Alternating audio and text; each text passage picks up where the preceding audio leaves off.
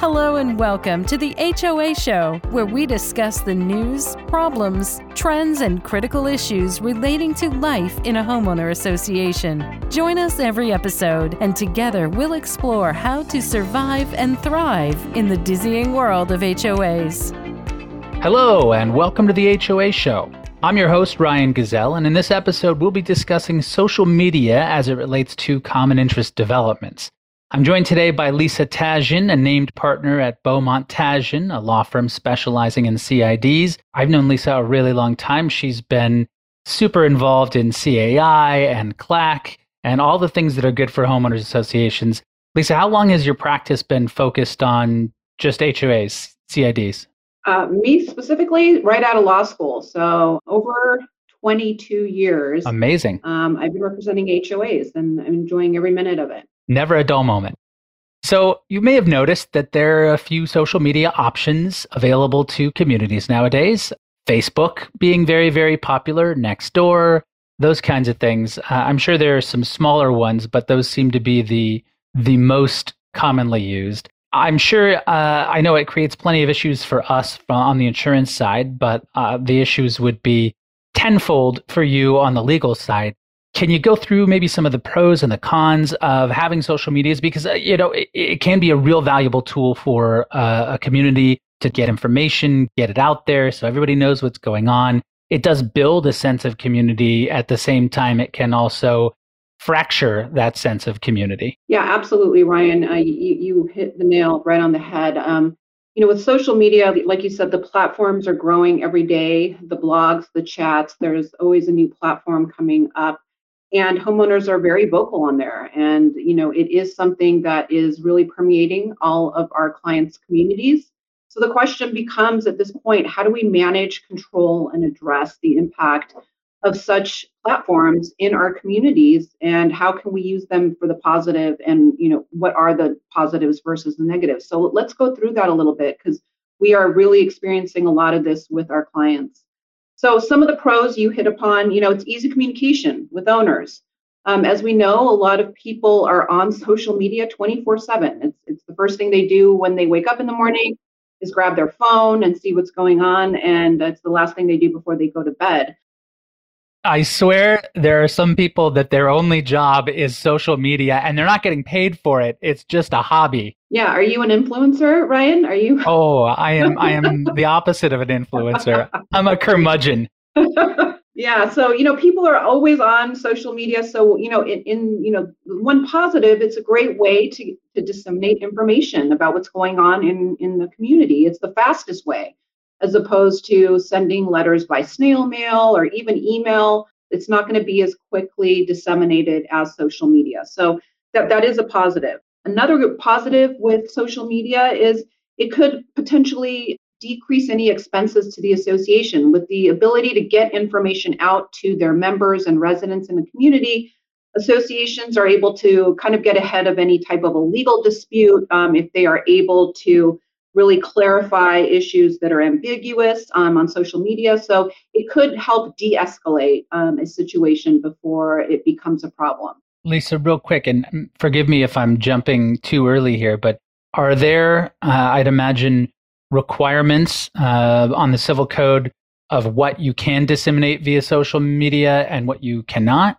Great question. Um, and social media is not specifically set forth in the civil code as far as what we can and cannot do. So, social media platforms are kind of the new emails. So, as of now, the civil code does allow us to actually send out um, any type of a notice of, for individual notice that is required by the code by emails. And um, we can also do certain postings on websites. But actual social media platforms like Facebook or Instagram, that's really has not yet been addressed. So we could make the analogy that if we're allowed to do it by email and we're allowed to post certain things on our association websites, that we should be able to do so on an association account for Facebook or Instagram. But that has not been something that's been tried, and you know, a decision has not been made um, as far as whether that is specifically allowed at this point, but that is definitely where we're headed. Obviously, that's going to depend on whether an association has an official Facebook page or an Instagram account. Um, a lot of these blogs that we see and that are really permeating our communities are things that are really just run by homeowners at this time where they're angry, like the Nextdoor blogs. And so those things are not necessarily run by the association, but we will talk about that if we are going to engage in social media as an association, how best to do that. And we'll hit those points a little later down the road. So, um, another benefit of social media, because we're disseminating information so quickly, is there is this appearance of transparency, right? Which is great because that's one of the number one complaints that owners and residents have of board members is they're not being transparent. Um, even though most um, and all business should be conducted in board meetings, a lot of homeowners don't attend board meetings. So they feel that there is some shroud of secrecy around board decisions or that boards are making decisions in private. But with social media, that kind of dispels that if we are communicating with our owners on a frequent basis on social media. So it can help with that appearance of transparency. Um, lastly, another benefit that you know we could see if again if we see social media platforms really run and managed by associations and management companies and boards is that we might be even able to sell some level of advertising space on those platforms and maybe generate some income. So that could be a, a way to generate income for an association as well if we have a regulated platform that is run by the association. So those are some of the benefits. But you know, I, I as a lawyer am more concerned with the negative impact that it can have. Um, so we're going to talk about that. Yes, I am as well. Let's get into the negatives. oh, the negatives. So the biggest risk, what we want to prevent is the board member who goes up on social media and sees all the negative comments being posted, and after a couple of glasses of wine on a Saturday night, decides to really let these owners have it because they're obviously thankless uh, people that are not appreciating the hard work of the board. And you see this all too often where a board member will do that. And while you know their frustration may be understandable, by engaging in that type of conduct that is unilateral, really exposes the association to liability because any comment that comes out of a board member's mouth or from their account on a social media platform has the appearance of being sanctioned and approved by the board. So if you have the board president making statements unilaterally um, while trying to defend his actions as the board president or as the board collectively, if those comments are not vetted and approved by the board, it's really problematic because you know it's very easy to be hot-headed, to make discriminatory comments, to be angry, and those comments can be interpreted as being board sanctioned comments, where now the board is exposed to liability. So there's no real line. If you are a board member and you're on social media and you are commenting, you can't you can't say I'm commenting as uh, Ryan, the man that's had a couple glasses of wine, not Ryan, the board member. Yeah, I mean, it's hard to do that. Um, and I tell all my boards this that once you become a board member, you're kind of like a public official of sorts. So anything you say will be scrutinized. So even if you say, I'm making these comments as an individual, um, not as a board member, it's kind of hard to take off your board member hat when you're serving as a board member. And a lot of owners and residents may still think that it is somehow a board sanctioned comment. So it, it is a gray area. And obviously, with the passage of AB 1410, it really becomes difficult to manage a lot of these comments on social media, but we will talk about some comments that I have as far as what we can implement moving forward if we are going to participate as board members on social media. But let's talk a little bit more about just the, the negative aspects about participating on social media. So it could also create a hostile environment, um, not only for boards, but owners and management companies Obviously, the majority of comments we see on social media are people who are frustrated with their HOAs and they get on there to make a negative comment. They make comments that probably include information that is not accurate. So that's where I get my clients calling me and saying these comments are not accurate. This is misinformation and it's creating a total frenzy and fracturizing the community that's where a, lot of the the problems come in is you know you're that board member that's working hard or even just a, a unit owner you know what the board is doing and then you see this misinformation go up and you want to correct it and then it gets into an altercation exactly and so what is the proper way so my clients say well are we just going to sit there and let this misinformation permeate the community and create problems? And, and my answer is no, but we have to do it in a very calculated way. So we'll get there, absolutely. But let's talk, there's still a lot more negative that comes from social media than we may realize at first. You know, airing dirty laundry of a community on social media also can negatively impact property values. Potential buyer may come across that social media posts or platforms and see homeowners complaining and see board responses, which may not be very dignified, and may look at that and say, well, that looks like a horrible community. It doesn't look like a welcoming neighborhood, does not look like it's someplace that I want to raise my children and my family. So we have to be careful that airing that type of dirty laundry on a public platform could really impact property values negatively. So we have to take that into account because it could signal dysfunction to any prospective buyer. And lastly, you know, what does social media, what else is a problem with social media is that it could potentially be a violation of the Open Meeting Act. The Open Meeting Act requires the board to meet, deliberate, and discuss association items in noticed board meetings. So if we have multiple board members, if we have a quorum of the board engaging on social media, arguably that could constitute a violation of, of the Open Meeting Act, and that could be challenged by owners. Interesting. And uh, the D&O carrier would have a duty to defend and an obligation to step in and defend. But just the defense of that uh, could be very, very expensive and cause you to lose your preferred carrier status. Then you're paying more in insurance.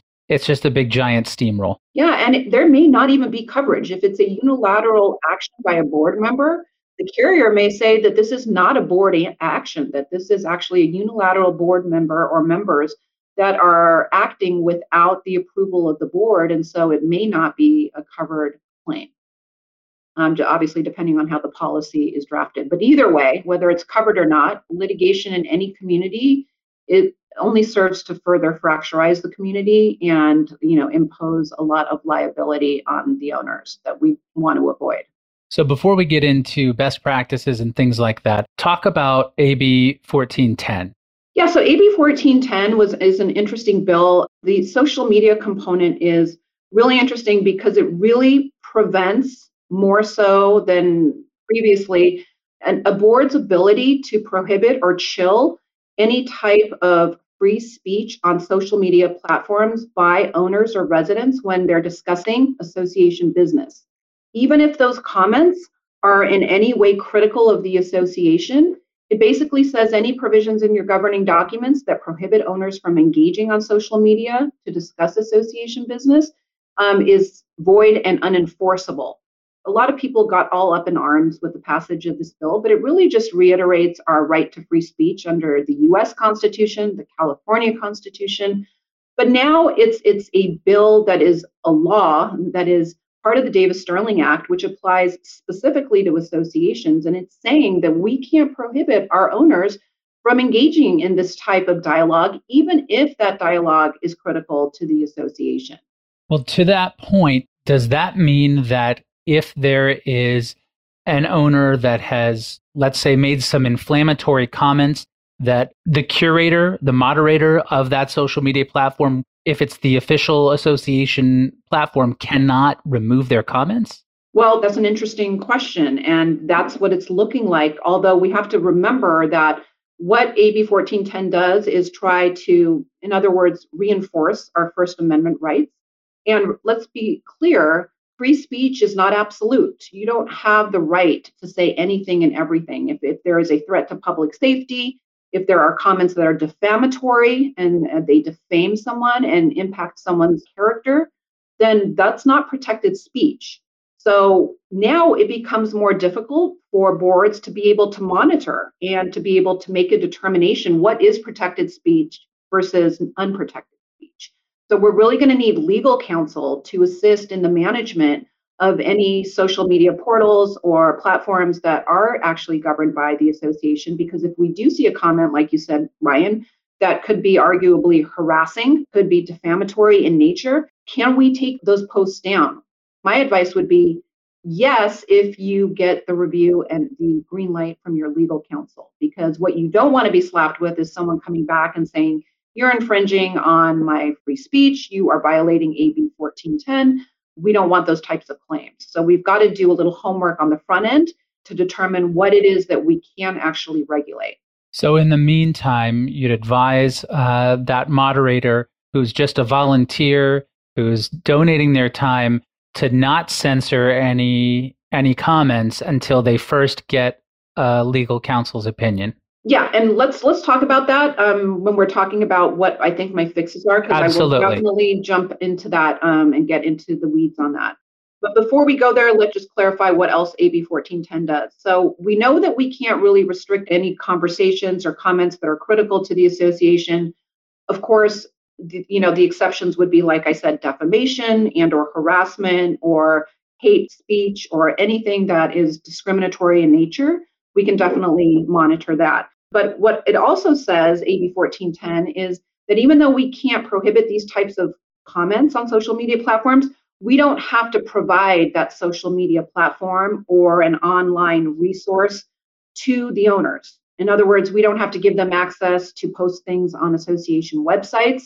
We don't have to provide that to them. We just can't prevent them from creating their own blog and engaging in comments on other platforms, but we don't have to provide the platform. In addition, AB 1410 says that if a owner engages in comment that is critical to the association, the association cannot retaliate against that owner for that type of comment. So obviously, we can't call them to hearing, we can't impose fines, we can't take any action against them for exercising their free speech under 1410. Including taking them out of the group, of the social media platform? Yes, but we have to have some level of regulation. And so let's talk about that. So this is basically what we're dealing with with 1410. So, how do we manage social media? And you've, you've been raising these questions throughout our discussion here today. Generally speaking, and I, I don't know if all attorneys feel this way, but my general advice to all my clients is to the extent possible, avoid social media outlets. That, that's my that's my favorite when clients say we will not engage. Obviously, that's not reality um, in this world where, like we said, social media is just so prevalent in everybody's life but my favorite clients are the ones that say we're not going to engage. Everybody else is, you know, chomping at the bit to engage with these owners and to set the record straight. So how are we going to manage it? So there's really two ways. Well, we have to generally have a plan. So there are two levels of control or um, management, for lack of a better word. It's social media participation by owners. How can we manage that? And then social media participation by board members. So those are like the two areas that we really need to look at if any community is going to be active on social media. So quick caveat just to clarify within that. Now we're talking about HOA sponsored and blessed social media platforms. So let's say it's a Facebook page. Uh, if it says Joe Schmo official HOA page, then and it's it's curated by maybe a board member or a committee member, that would be official. But if it's unofficial and it's not in any way sponsored or participated on by board members, then we wouldn't need these protections? Well, I think we need the protections either way. You've made a great clarification that there's two types of social media platforms for our purposes. One is one that is officially, like you said, an HOA page that is managed and the board is engaging and putting it out there as the official platform for the HOA. And then there is the blogs that are created by disgruntled owners or committee members that are unofficial. So let's talk about both. So if a client, like I said, my, my if I had my druthers, they would not participate. But my my second option would be if we're going to participate in social media as a board, then let's have our own platform or if we're not going to even have our own platform, let's at least have our own account.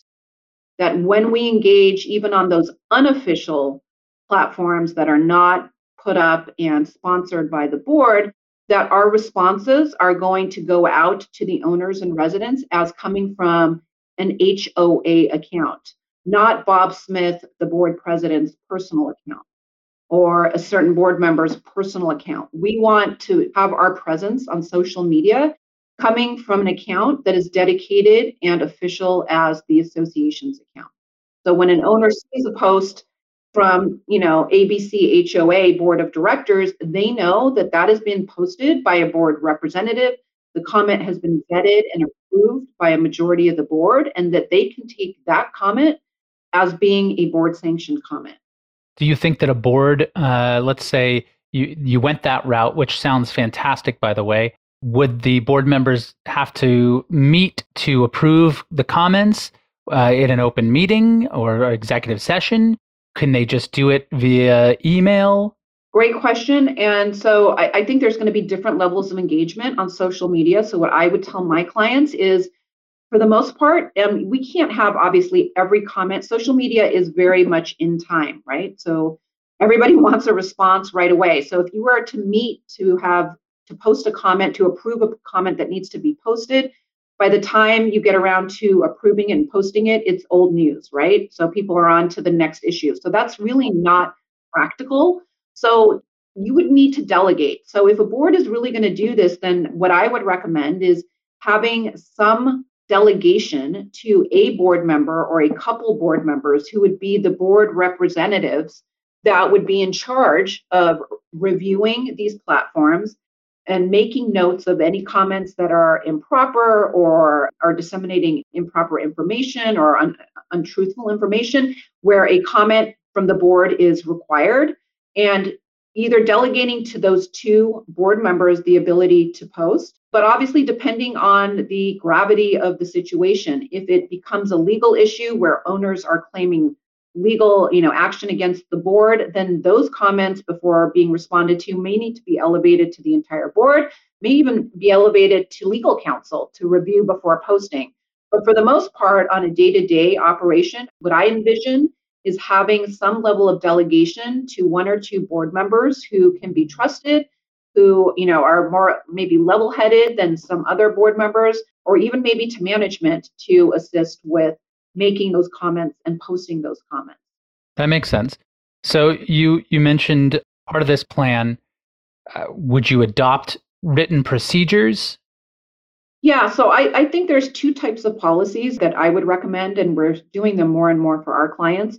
Is a social media policy for board member participation. So once you're a board member, my position is you give up some of your rights because you are now a public figure of, of sorts, quasi public figure, and so, because of the liability that could be attached to your comments, you have to refrain from certain interaction on social media. So, adopting a social media policy for board member participation, which would include the things that we've already talked about, which we should either have an association portal and or platform or at a minimum an association account where all those you know comments from the board will have to be posted on that association's account. So it's coming from the association. When you say policy, you don't mean an, an, insurance policy. You're talking about a set of procedures that's been laid out and adopted. Correct. I'm sorry. Yes. So social media policy. Just wanted to clarify. Yeah, social media policy, which is basically a rule or a regulation. It's adopted the same way, like within after a 28 day comment period. Um, but it's a freestanding policy to just address social media as opposed to having rules and regulations uh, that address it. It's nice just to have a freestanding policy so people understand what is required of them. So part of that policy would also uh, require, you know, like I said, that the delegated board member to be making any responses unless, you know, it needs to be elevated to legal counsel. The policy would require that all content has to be respectful, no profanity, we want to make sure that any private information and confidential information is not being posted. So we need to be careful about social media in that way. Board members are privy to all confidential information, including delinquencies, violations, personal information that, that we need to make sure is not being posted. So having that level of discretion to ensure that we are keeping homeowner um, information confidential if we're going to have our own portal or platform and we want to post some confidential information, we need to make sure that that is password protected so that only the people that should have access to that confidential information can have access as opposed to the general public or the, the community as a whole. We want to make sure we're protecting the privacy of individual homeowners, which we want to do to avoid liability. Could that be achieved by uh, just making the group, the Facebook group, so to speak, private and verifying that anybody applying is an owner? Correct. Absolutely. That's one way. And then obviously, if on that that page we are going to have a section that discusses delinquencies and or violations, that owners can only access their own personal information on that site. So they can go to their name, put in their password, and they will only see their account ledger and any violations that they alone have, as opposed to anybody else in their community. Gotcha. So having that level of protection for private information is really important if we're going to have our own platforms. Makes sense. Um, so that's that's one thing. So the social media, and, and again, it's what we really are aiming for with the social media policy for board members is to prevent unilateral postings by board members, because that is the biggest risk that we have with doing that.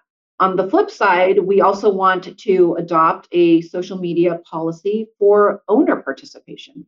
We want to ensure that the you know the postings of owners, we want to say no defamatory content. If we have our own, if we have our own platform as an association, we want to be able to set some ground rules on how owners can participate. One question I have, you know, I, I love these ideas of the protections and you know making sure that the group is private and all that i, I wonder I, I feel like there's a lot of gray area with unofficial versus official pages and what constitutes an official page versus unofficial where we have to take action or not take action if there are board members involved is it automatically by default an official page of the association well that's the appearance and that's what we're afraid of so you know, so an official page is one that is actually managed by the association, meaning the association puts it up.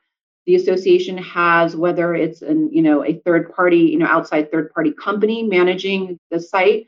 Um, we have a board representative or a management representative that is, you know, managing the content. That's an official, and we put it out as such. We name it ABCHOA Facebook page and you know we make it clear that this is endorsed and managed and um, run by the association as the official page that's one platform we have but what i'm afraid of is when board members do engage on unofficial meaning not run by the association platforms that some people might think it is an official platform because board members are participating in it so that's why if we're dealing with those platforms that the, the association is not managing we have to watch how we participate and make sure our participation is in the capacity of, of, of the association only. What we don't want, like I said, is the board member making unilateral comments on there and then homeowners run with that and think, well, the board president just came up on our blog and said X, Y, and Z. So that must be an official statement from the board. If you take that step to make it an official page, you've got this plan in place these procedures, these guidelines, and one of the owners has a really bad day, a bad week, gets really mean on there, and they violate some of those policies that you've put in force, does the board then have the ability to uh, remove them from that platform, from that page? Was this a board member or an owner? A unit owner. So you've put these these protections, these procedures in place. A unit owner says some terrible, mean things, or just spreads disinformation, they violate the procedures you put in place as a board. It's an official platform now, an official page. Can you then remove them? Uh, I'd imagine you need a warning first. Yeah, I would treat it like you would any violation. That's why having a policy in place. So if you have a policy that says, okay, you're going to engage in our association's official platform on Facebook, here are the guidelines. And you know, there are there are so many entities that do that. I mean, if you go on any Facebook page of, you know, there, there's rules if you're going to join a private Facebook page. So having that policy in place, you can't enforce unless you have a policy in place that tells the owners what they can and cannot do. And what they can and cannot do has to be in compliance with AB 1410 and our free speech rights. So those are those are the parameters that we have to work with. So once we have that policy in place and we say, okay, we know what's not what's not protected speech, which is defamatory, discriminatory, hate language, obscene language, profanity, we're not going to allow those. So now we have that as a policy. If there is a violator, we would treat it like a violation of the association's governing documents, which would require calling them to a hearing, may require, like you said, a notice first, a, a warning, depending on what the association's fine schedule is. Um, and then it would, you know, escalate to a hearing. And then after the hearing, obviously, if it continues, then arguably the remedy would be either imposing fines or preventing them access from that page. Again, though, I would caution any association before taking those steps to basically silence someone on an association page that we consult legal counsel and we make sure that what they are saying is not protected. Um, so, bottom line is with AB 1410, boards have to have thicker skins because what AB 1410 does is basically say owners can criticize the board and you can't prevent them from doing it. Our skin has to be a little thicker moving forward, but that's not to say that all language that is, again, unproductive and is not protected is a free for all, that we, we have to give them a pass. That's not the case. But what we can take action on is more limited now as far as what we can prevent and prohibit. Interesting. Yeah, I've heard you say before that the legislature's intent is always going to be transparency, more transparency, right? So that's what it sounds like 1410 is really trying to accomplish even more transparency without giving the board members the teeth that they that they want to be able to have to to fight back. Yeah exactly and so we just it, it, unfortunately what this is going to require now is that associations engage legal counsel um, a lot a lot more than before. I mean i used to have clients before trying to silence homeowners imposing fines for you know making comments that were critical to the association we can't do that anymore. So what we can prohibit is less than what we could prohibit before. So unfortunately people are allowed to be critical of the association which you know if you look at it i understand the intent of, of the law which is obviously to give people the right to speak freely and to have an opinion even if the opinion is not alignment with the board's opinion but we have to protect everybody from speech that is actually you know hate speech or discriminatory or problematic in, in any way. But we need to involve legal counsel in that evaluation. Have you seen lisa any claims come about as a result of uh, a social media challenge or a defamation of character anything like that? I haven't yet but what we have seen is where we have clients, um, we actually just had to file a lawsuit against a homeowner that was actually being extremely aggressive in board meetings and standing up and making comments that were harassing and defamatory in nature. And uh, they are now trying to um, get the lawsuit dismissed by what's called an anti SLAPP motion. So I, I don't want to get into the legalese of what an anti SLAPP motion is. Of course. But an anti SLAPP motion is basically a motion to try and dismiss a lawsuit when the lawsuit is trying to silence someone. It's called, you know, a strategic uh, lawsuit against public participation. So if a lawsuit is brought to try and prevent someone from engaging and participating in public dialogue and discussion, this motion is brought. And we're going to start seeing that a lot more in associations when boards try and silence owners because they're going to be relying on AB 1410 to say, hey, you can't silence me on this issue. You may not like what I have to say, but I have the right to my opinion. So we just need to be mindful of that. And again, I think boards that run to their attorneys and say, well, that comment is is not right. We've got to file a lawsuit against this homeowner, and they're they're making comments against against me and um, they just need to grow a thicker skin unfortunately. That's what it's going to come down to. It feels like you know a, an overly cautious board could easily spend an excessive amount of money running to their attorney every single time a comment is posted which is obviously not uh, an option. Right. In closing just to kind of give a big picture overview social media is not going anywhere. So you know like i said even though we'd love for boards to stay off of social media it's probably not the wave of the future. So, what we have to do moving forward is really manage how we're going to participate as a board. And so the questions become are we going to have our own platforms officially? Are we going to allow our board members to comment? And if so, let's get a policy in place on how we're going to have comments made on behalf of the association. Let's have an internal policy. Let's follow it. How are we going to allow owners to engage on our social media platforms if an association has one. Let's lay down the ground rules so that when there is a violation, we can take action. We can't take action against owners unless there is a rule in place that prohibits a certain type of conduct. And generally speaking, what we can prohibit has shrunk because of AB 1410. There is not much we can prohibit unless it really, really um, becomes problematic comments and content. Right.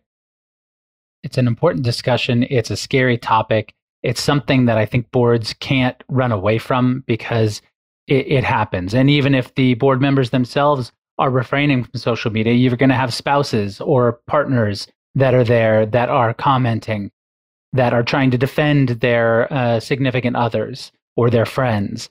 It, it can get really dicey. So it sounds like the best course of action is to adopt one of these policies.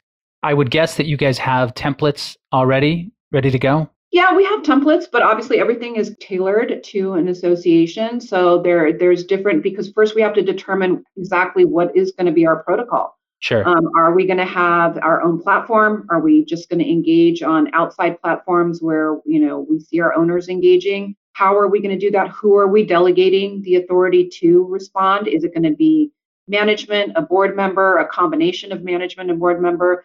Is it going to be a separate committee? Um, so there's there's just a lot of questions on how we want to to manage it internally. But yes, you know we have language that we would recommend, but we would tailor it to each community's needs. But that's definitely what we you, every community needs. We should have a social media policy in place before the need to respond on social media comes up because we want to have those protocols in place so we know what to do when we need to engage. Absolutely. That is sage advice. Thank you so much. Is there anything else you wanted to add before we wrap it up? No, I think that's it. Great. How can our, our listeners reach you uh, if they're interested? What's the website? Sure, it is www.hoaattorneys.com. That's very easy to remember. HOAattorneys.com. All right, uh, that's it for our show today. Special thanks to our guest, Lisa Tashjian of Tashjian Beaumont, or as Jeff calls it, Beaumont Tashjian. As we end our episode, we'd like to remind our listeners that if you have any comments, questions, or suggestions for topics you'd like to learn more about, you can email us at feedback at hoashow.org. Join us next time on The HOA Show. To share or subscribe to the HOA Show, visit us at hoashow.org. There, you'll be able to listen to other episodes, find helpful resources relating to HOAs, provide feedback, submit questions, and check out other great stuff. The HOA Show podcast has been made possible by the contributions of Cline Agency Insurance Brokers, leaders in the community association industry. The views and opinions expressed by the podcast, its presenters, and guests do not constitute legal advice. For more information on how the topics in discussion apply to you, please consult with your own legal counsel.